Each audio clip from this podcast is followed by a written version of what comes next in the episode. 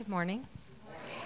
I'll be reading this morning from Luke chapter 8, verse 40, beginning in verse 40. Now, when Jesus returned, the crowd welcomed him, for they were all waiting for him. And there came a man named Jairus, who was a ruler of the synagogue. And falling at Jesus' feet, he implored him to come to his house, for he had an only daughter who was about 12 years of age, and she was dying. I wasn't going to cry this time.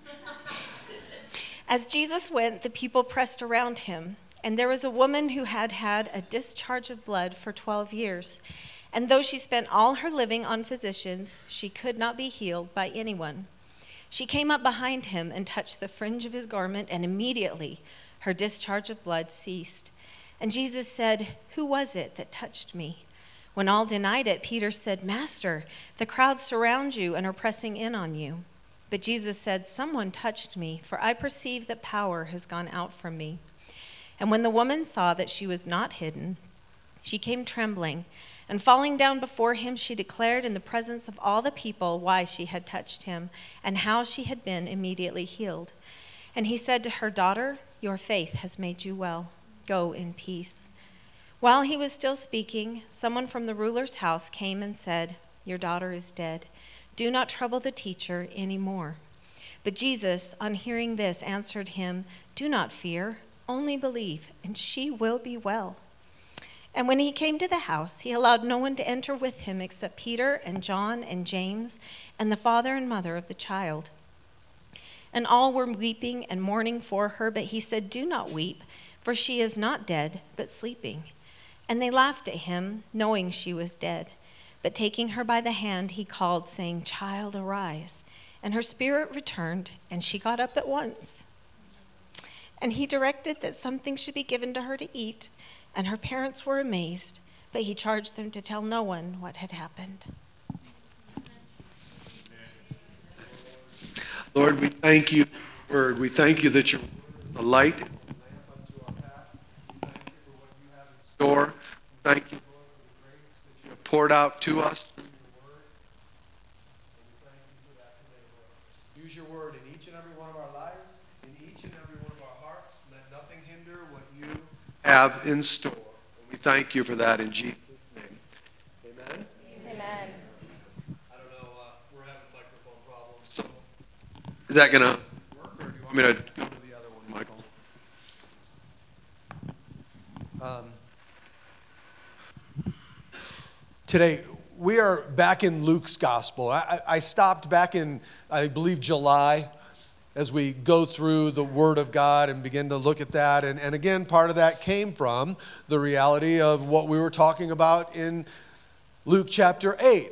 And some of the things I'll touch on in a, in a bit little recap. But we need to move on and see what God's doing because God in this story is amazing. It's the way in which He brings transformation to lives. God brings this transformation and works in such an amazing way in the life of this woman, in the life of this little girl, in the life of those that were around them. It's an amazing reality of how Jesus totally loves and serves people.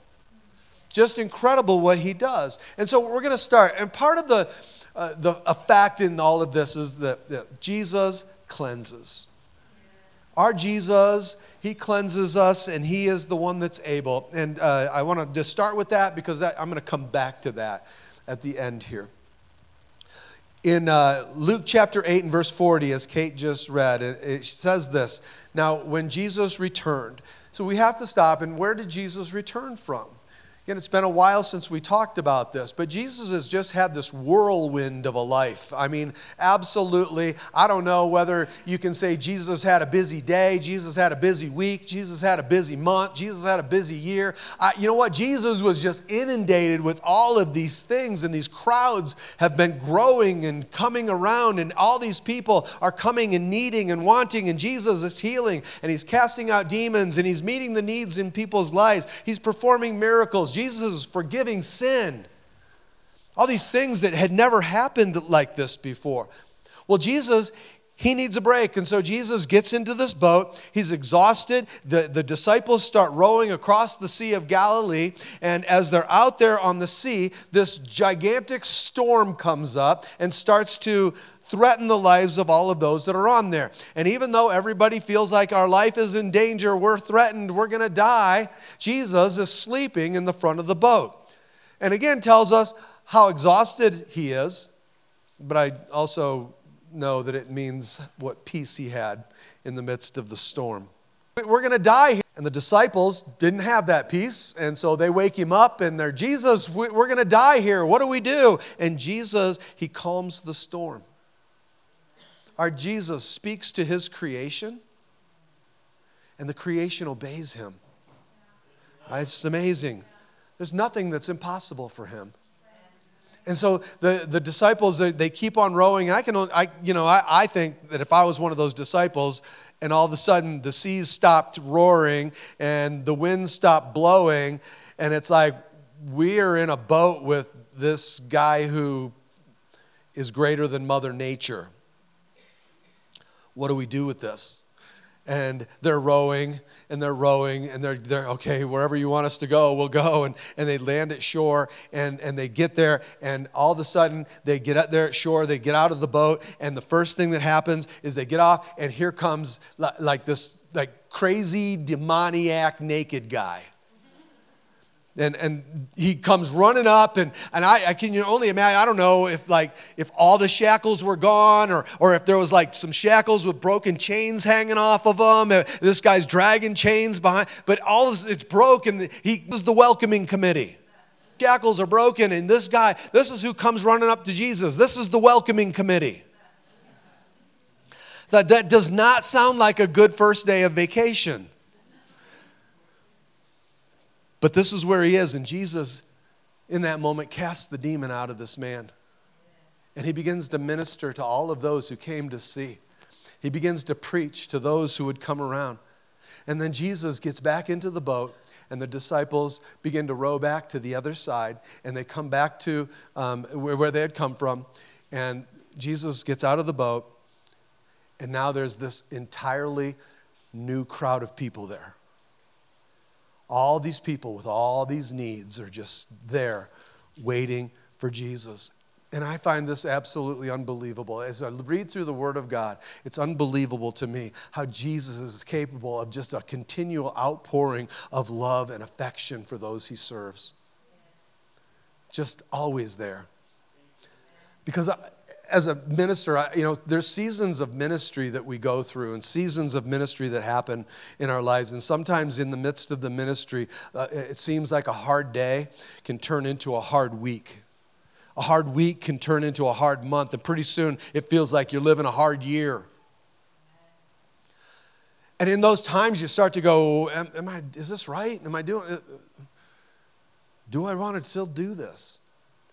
Now, Jesus is in the midst of this, this season where, where all these needs are there. And I've been in those seasons where it, it's like everywhere you turn, there's needs. People are hurting. People have needs. Everywhere you turn, you can see needs that are there. Everywhere you go, everyone you talk to, it seems like there's more needs that are there. And, and it, it's not overwhelming in the fact that it's all of these needs. It's overwhelming in the fact that what's needed is more love. What's needed is more peace. What's needed is more attention. What's needed is more affection. What's needed is more teaching. What's needed is more prayer. What's needed is more money, more help. It reveals that greater need. And, and church, this is what Jesus was going through. I, I, just I see this parade of experiences and parade of people and parade of needs that just continually flowing across his path. And, and so here's Jesus. Now he returned, Jesus returned, and, and the crowd welcomed him. So he gets back, you know, out of crowd that's there, And he gets out of the boat, and, and all these people have, you know, I don't know if they took a day off. I don't know if they kept the kids out of school. I there was this crowd of people that were there waiting on the shore for Jesus. And I don't know how long they'd been there, how long they'd been watching the Sea of Galilee to see if they could pick out, you know, which, which boat's them. And sooner or later, they got closer and closer, and Jesus was, was spotted, and the people were like, There he is. They're coming. Here comes the disciples. Here comes Jesus. Everybody get in line. Everybody get their needs ready. The picture that I got when I was looking at that was like it's like the DMV where you pull a number, you know, and everybody's got a number that they're going to wait for. And so there, there's all these people, they're standing around and they're waiting, and everyone's waiting for him.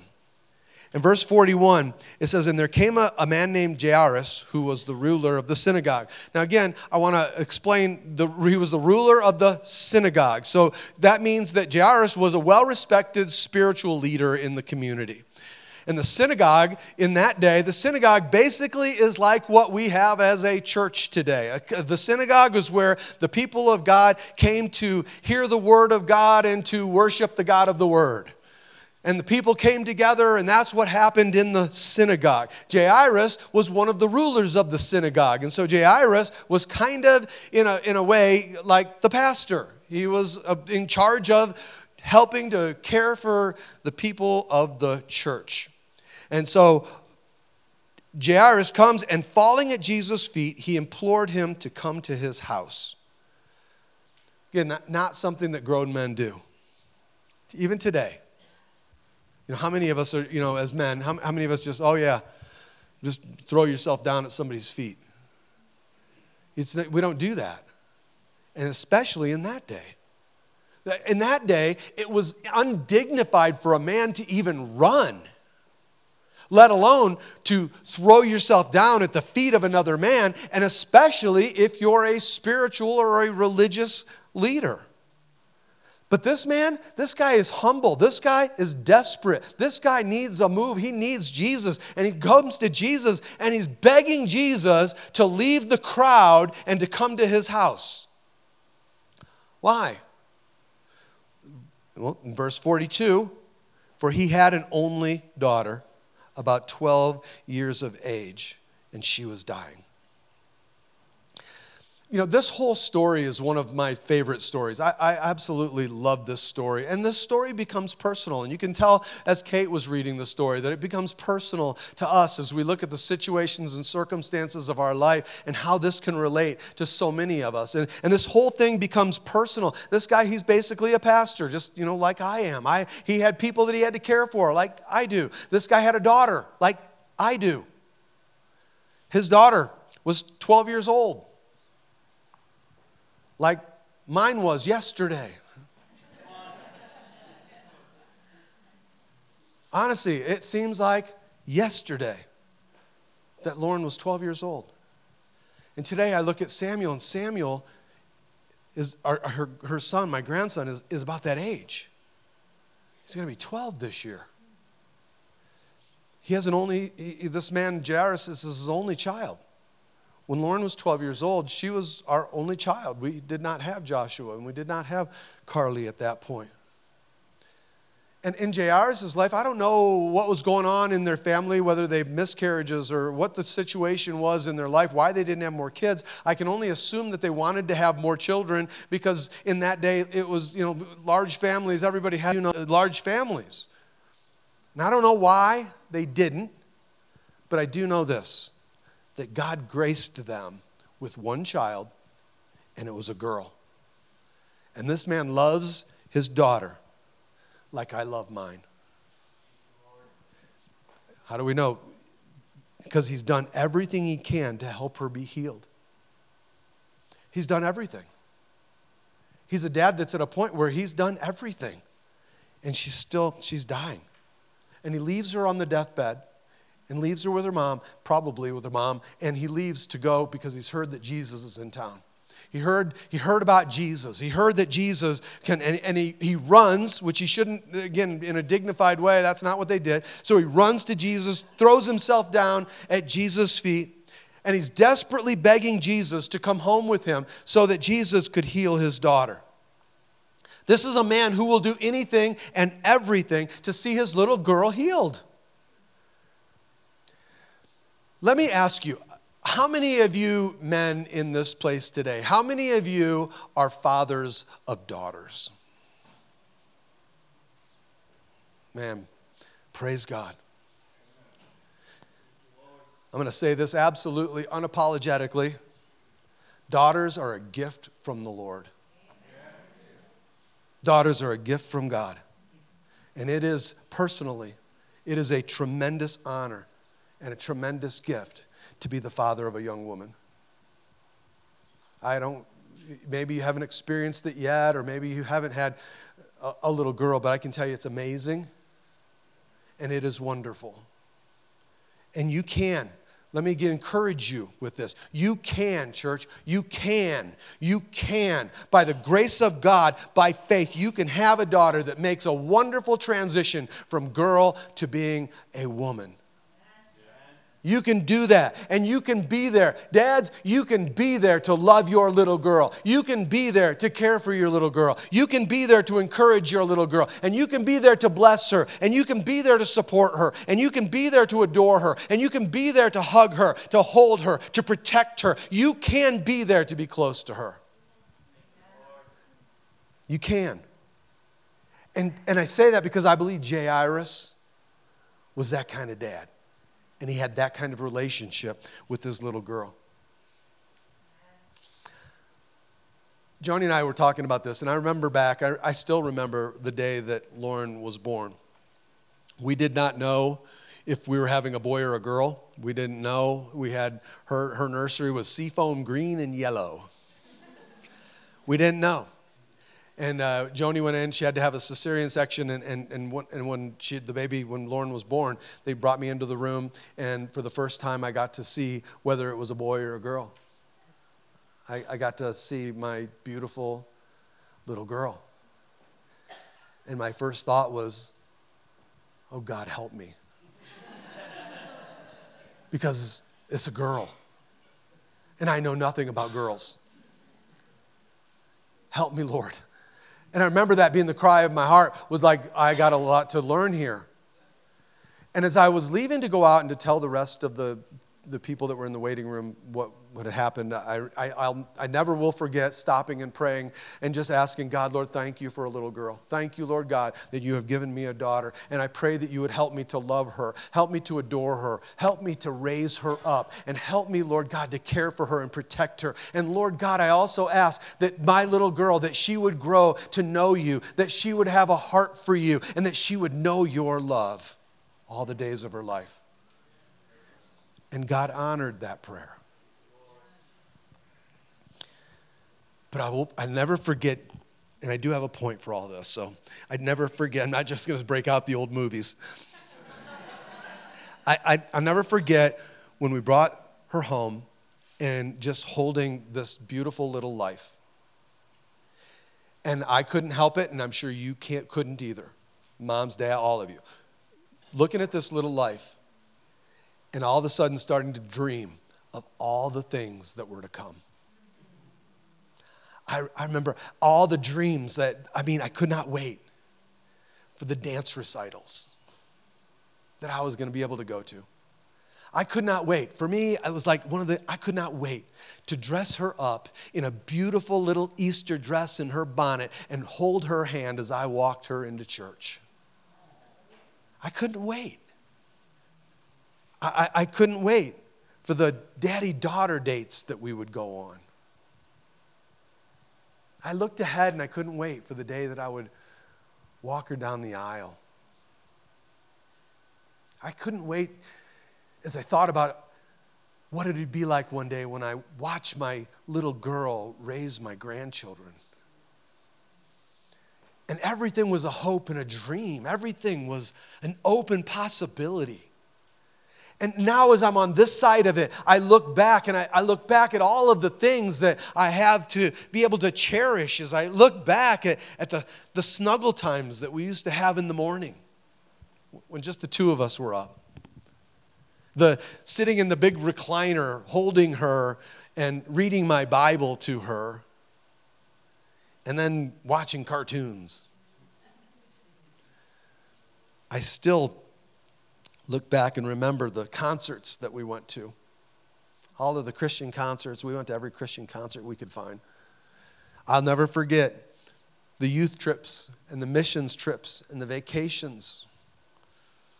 I'll never forget, I don't know why, but for both of my girls, I will never forget as I look back our trip to Build a Bear.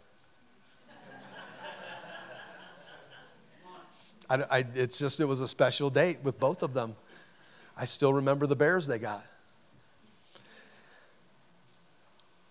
I still have this opportunity. I get to look back at the, at the daddy daughter date when I gave both of them a promise ring.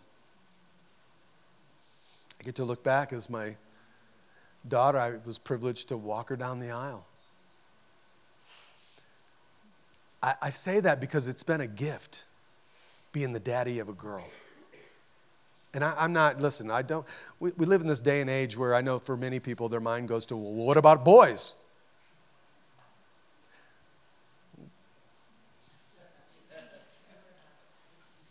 Lord help you.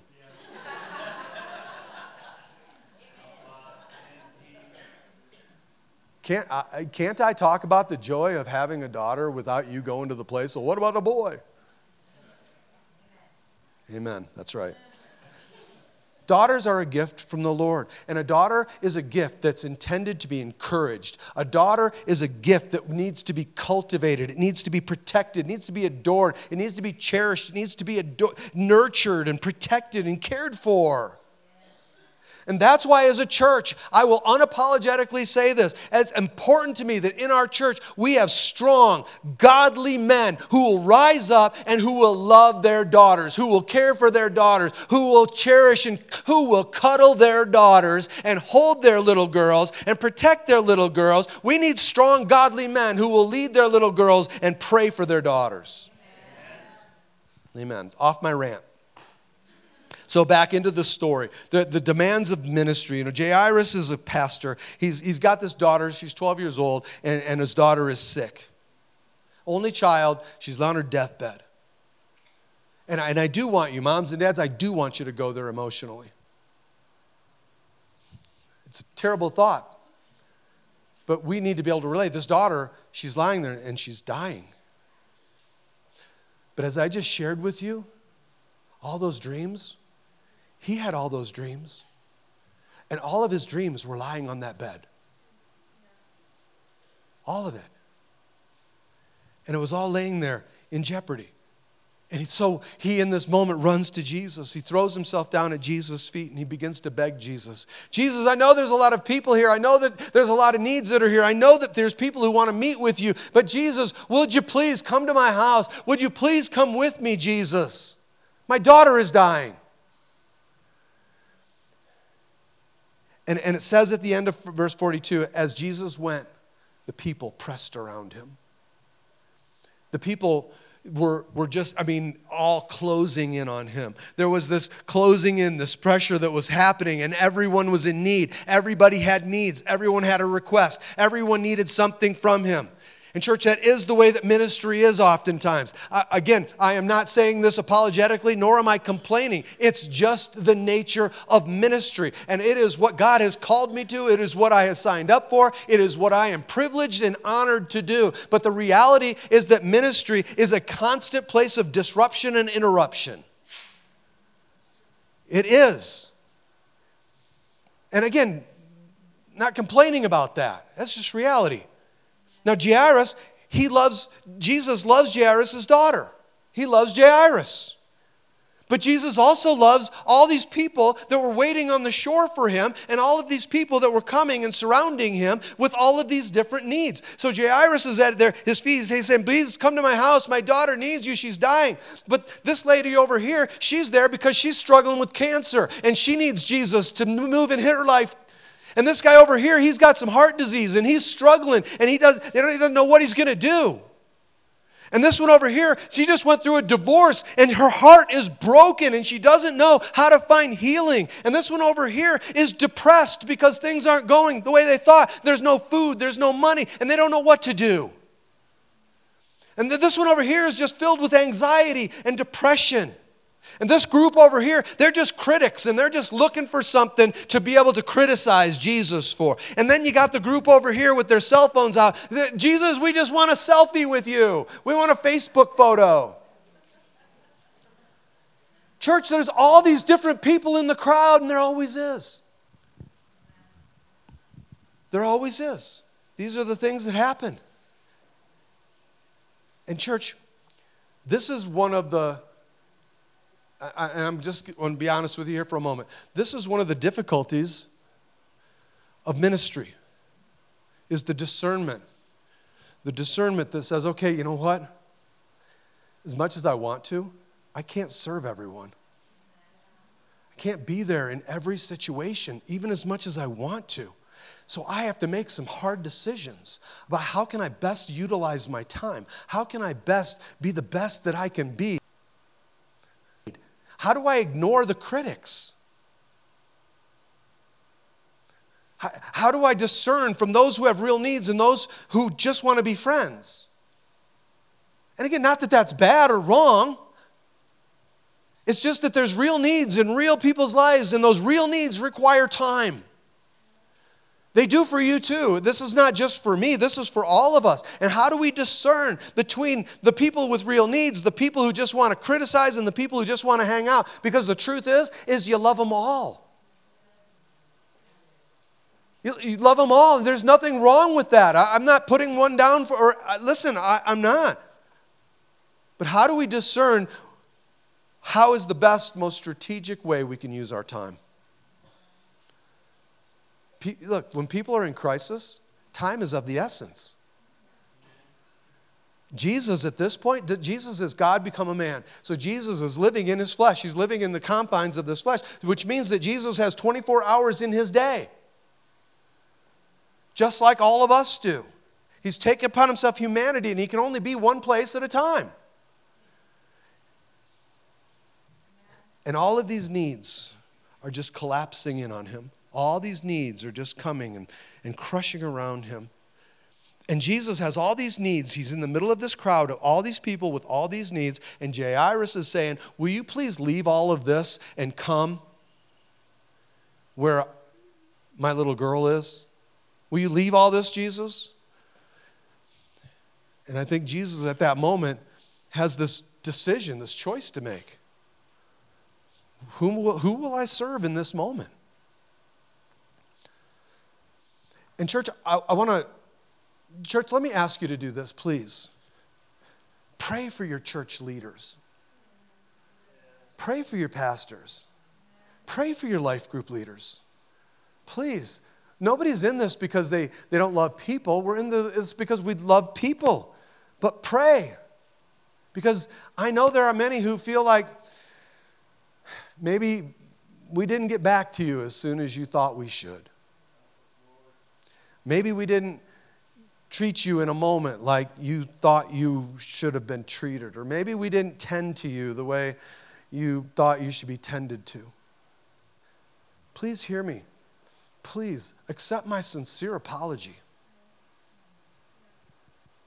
And don't grow weary with letting us know how we can love better. But, church, let me also say this. Please understand that sometimes when your situation comes in, there's already five crises ahead of that. There's already all sorts of things that are going on that, as human beings, there's only certain time that can be given to anything. And sometimes, you know, when, when things happen, as human beings, sometimes when things happen, we are overwhelmed. I'm overwhelmed. Sometimes when your crisis happens, we're in the middle of our own family crisis. And again, please hear my heart. I'm not trying to say don't call or don't reach out or don't, I want that. I'm just asking for, as the family of God, understanding to know that we love you and we want to help you and we want to be there for you and we want to, but sometimes we just in our natural selves fall short. Jesus is in this moment surrounded with all these needs, all this stuff. So, what's he going to do? It says in verse 30, 43, it says, And there was a woman who had had a discharge of blood for 12 years. I, I looked up what that might be, and most believe it was a uterine hemorrhage that she had suffered with for 12 years. Realize that as long as Jairus' daughter had been alive, this woman had been bleeding. 12 years she's been going through that. That, and again, it says, and though she had spent all her living on physicians, she could not be healed by anybody. That is, again, Dr. Luke, who wrote this investigative report. You don't think that he would have looked into this and really studied this out? This is a medical issue. I'm sure he looked into this, and this is his diagnosis. She couldn't be healed by anybody. So, this woman here is desperate, she is destitute, and she is lonely. This woman is desperate because she has tried every form of treatment. She has gone to every so called specialist, she's tried every kind of alternative healing method she could find. She has prayed, she has fasted I mean, she, I'm sure she wanted to go to the healing groups that were out there, every possibly she could find to do, everything that medicine could do, everything that she thought that the church might possibly be willing to do for her. She had done it all. And now she is without anything else. She is desperate. But not just desperate, she's destitute. I mean, she has spent everything. Everything. She's flat broke. Isn't that what happens oftentimes when people are suffering? Oh, church, people, when they have physical infirmities, even today, and there are some of you that are in this condition. Some of you know people, love people that are in this place. A condition, a circumstance in their life, and they have had to spend their life savings. They've had to sell the house, had to get rid of possessions, done garage sales, totally raided their retirement account, maxed out credit cards. All the friends, family, all the, the coworkers that could have all done the co- GoFundMe, and you know, there's just nothing left. They've done everything, and now they've spent everything. Put everything they could to it, nothing changed. And people that are without any hope, people without any help, people that are desperate and destitute. Well, I want you to see this woman is in this kind of horrible condition. This is where she's at. And here she is, she's before Jesus. And so, whom will Jesus serve? What's Jesus going to do? Is he going to serve this, this woman, or is he going to, which has a very real need, or is she going to serve the, the daughter of Jairus, who also has a very real need? What is she going to do? And again, this is the constant weight. This is the constant burden for anybody that is shepherding God's people, trying to help, to love, and care for God's people. This is always this constant weight trying to figure this out. And, Luke says that this woman has had this issue for 12 years. 12 years, church which again means this according to Jewish law, Leviticus chapter 15, she was ceremonially, she was ritually, she was according to the old covenant, she was unclean. Now, let me just real simply break it down. What does that mean? What does it mean to be unclean? What it means is that nobody has touched her in 12 years. It means that she has had no one has hugged her. No cheek Nobody has cuddled her. Nobody has even held her hand. Nobody has had physical contact with her for 12 years. She's completely and totally isolated and lonely. She's not allowed, by the Jewish law, she's not allowed to be in a crowd. She's not allowed to go to the temple. She's not allowed to go to synagogue. She's not allowed to be around people. She's not even allowed to go to worship. You know, there's one thing worse than suffering and that is suffering in isolation. Suffering in loneliness, when there's no one to be there, no one to talk to, nobody to share what's going on in your heart. This woman is living like this. She eats all of her meals alone. She, worship, she worships God alone. This woman, she lives by herself. And in addition, in Leviticus, it says that this woman would have been forbidden. Because of the condition that she had, she would have been forbidden to have any marital intimacy. So that means that either she's young enough to where she's never been married, or she's been married and divorced. She has no husband. She has no children. She has no money. She has no church. She has no hope. And then she hears that Jesus is coming to town. And she reaches out to Jesus. It says in verse 44 she came up behind him and touched the fringe of his garment, and immediately she was discharged of blood, uh, uh, the, her discharge of blood ceased. Again, according to Dr. Luke, she was healed. Come on, amen? But think about this she was not supposed to be near that crowd. She was not supposed to be in the middle of all of this. Religion said, You can't go there. You can't do that. You're not allowed. This woman was unclean. And what that meant was when she got close to a crowd, she had to call out, Unclean! Unclean! So that everybody that was ritually clean could move away from her. She could walk through the crowd and everybody would be at a distance so nobody accidentally touched her or bumped into her because she, the unclean, would make them unclean if they touched her. So she had to call out, unclean, unclean. And now she's pressing in through the crowd. This crowd that's, that's all around Jesus, this crowd that, that, that's, I mean, the disciples, Jesus, when power came out, when she was healed, the power came out, and Jesus said, Who touched me? And the disciples are like, What are you talking about? Everyone's touching you. Somehow, this woman, she presses through the crowd and she gets to Jesus. And she's obviously worshiping him as she's bowed down because when she reaches out to touch Jesus, she's right at the hem of his garment. Let me tell you, this is an absolute act of faith. Church, this is faith. Sometimes faith is what produces the miracles, but sometimes and very often, church, faith is what gets us to the place that we need to be for miracles to happen. God will use our faith to get us where we need to be.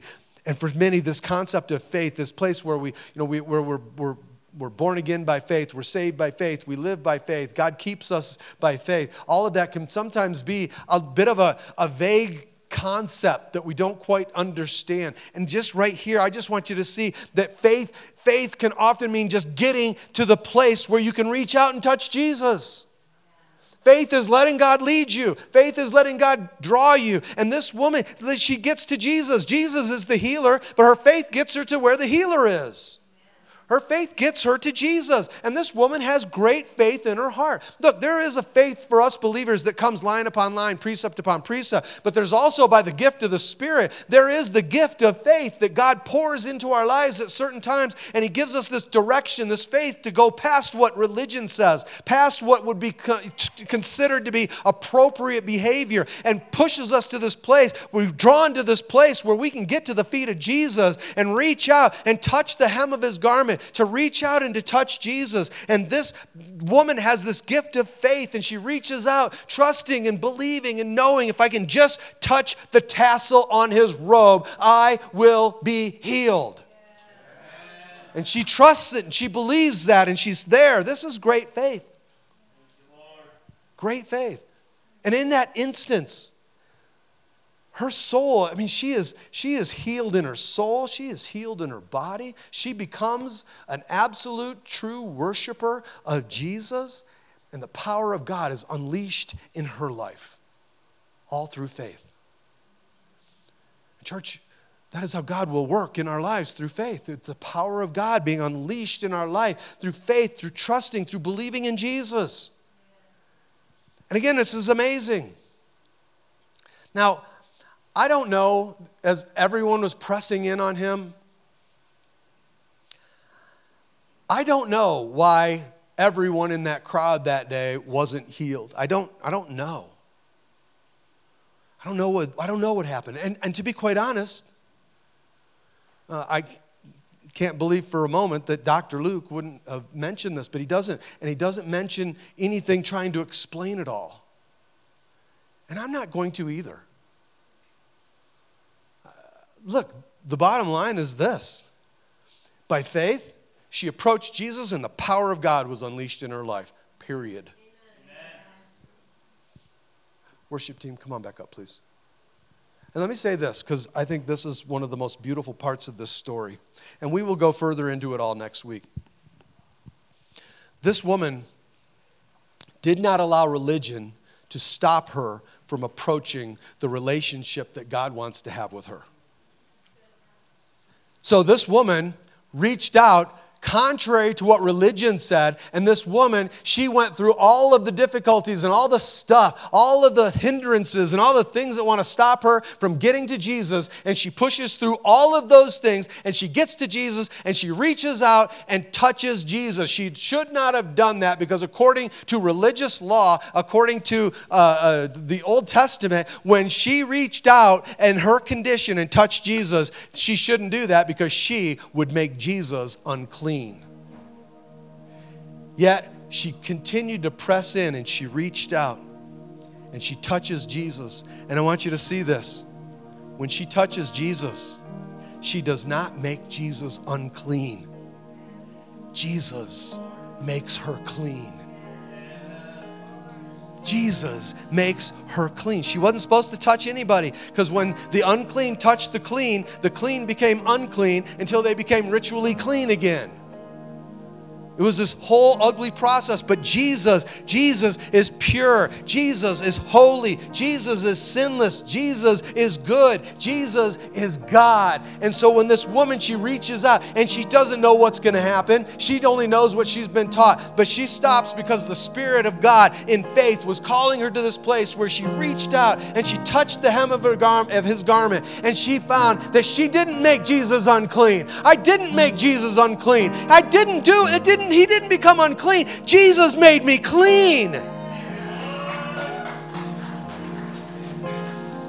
you need to know this today, and I want you, please, in your heart to receive this by faith, to believe this. That whoever you are,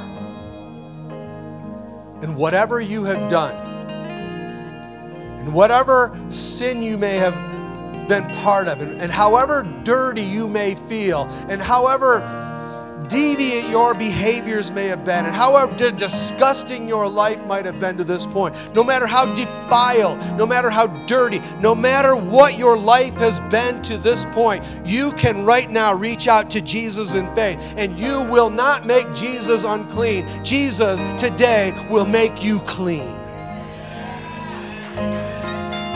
You don't clean up to come to Jesus, you come to Jesus so he can clean you up.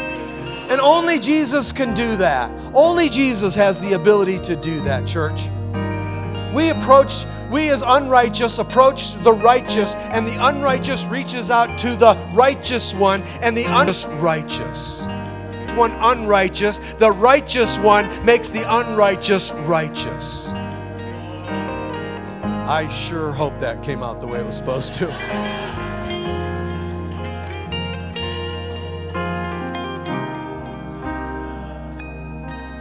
When we do,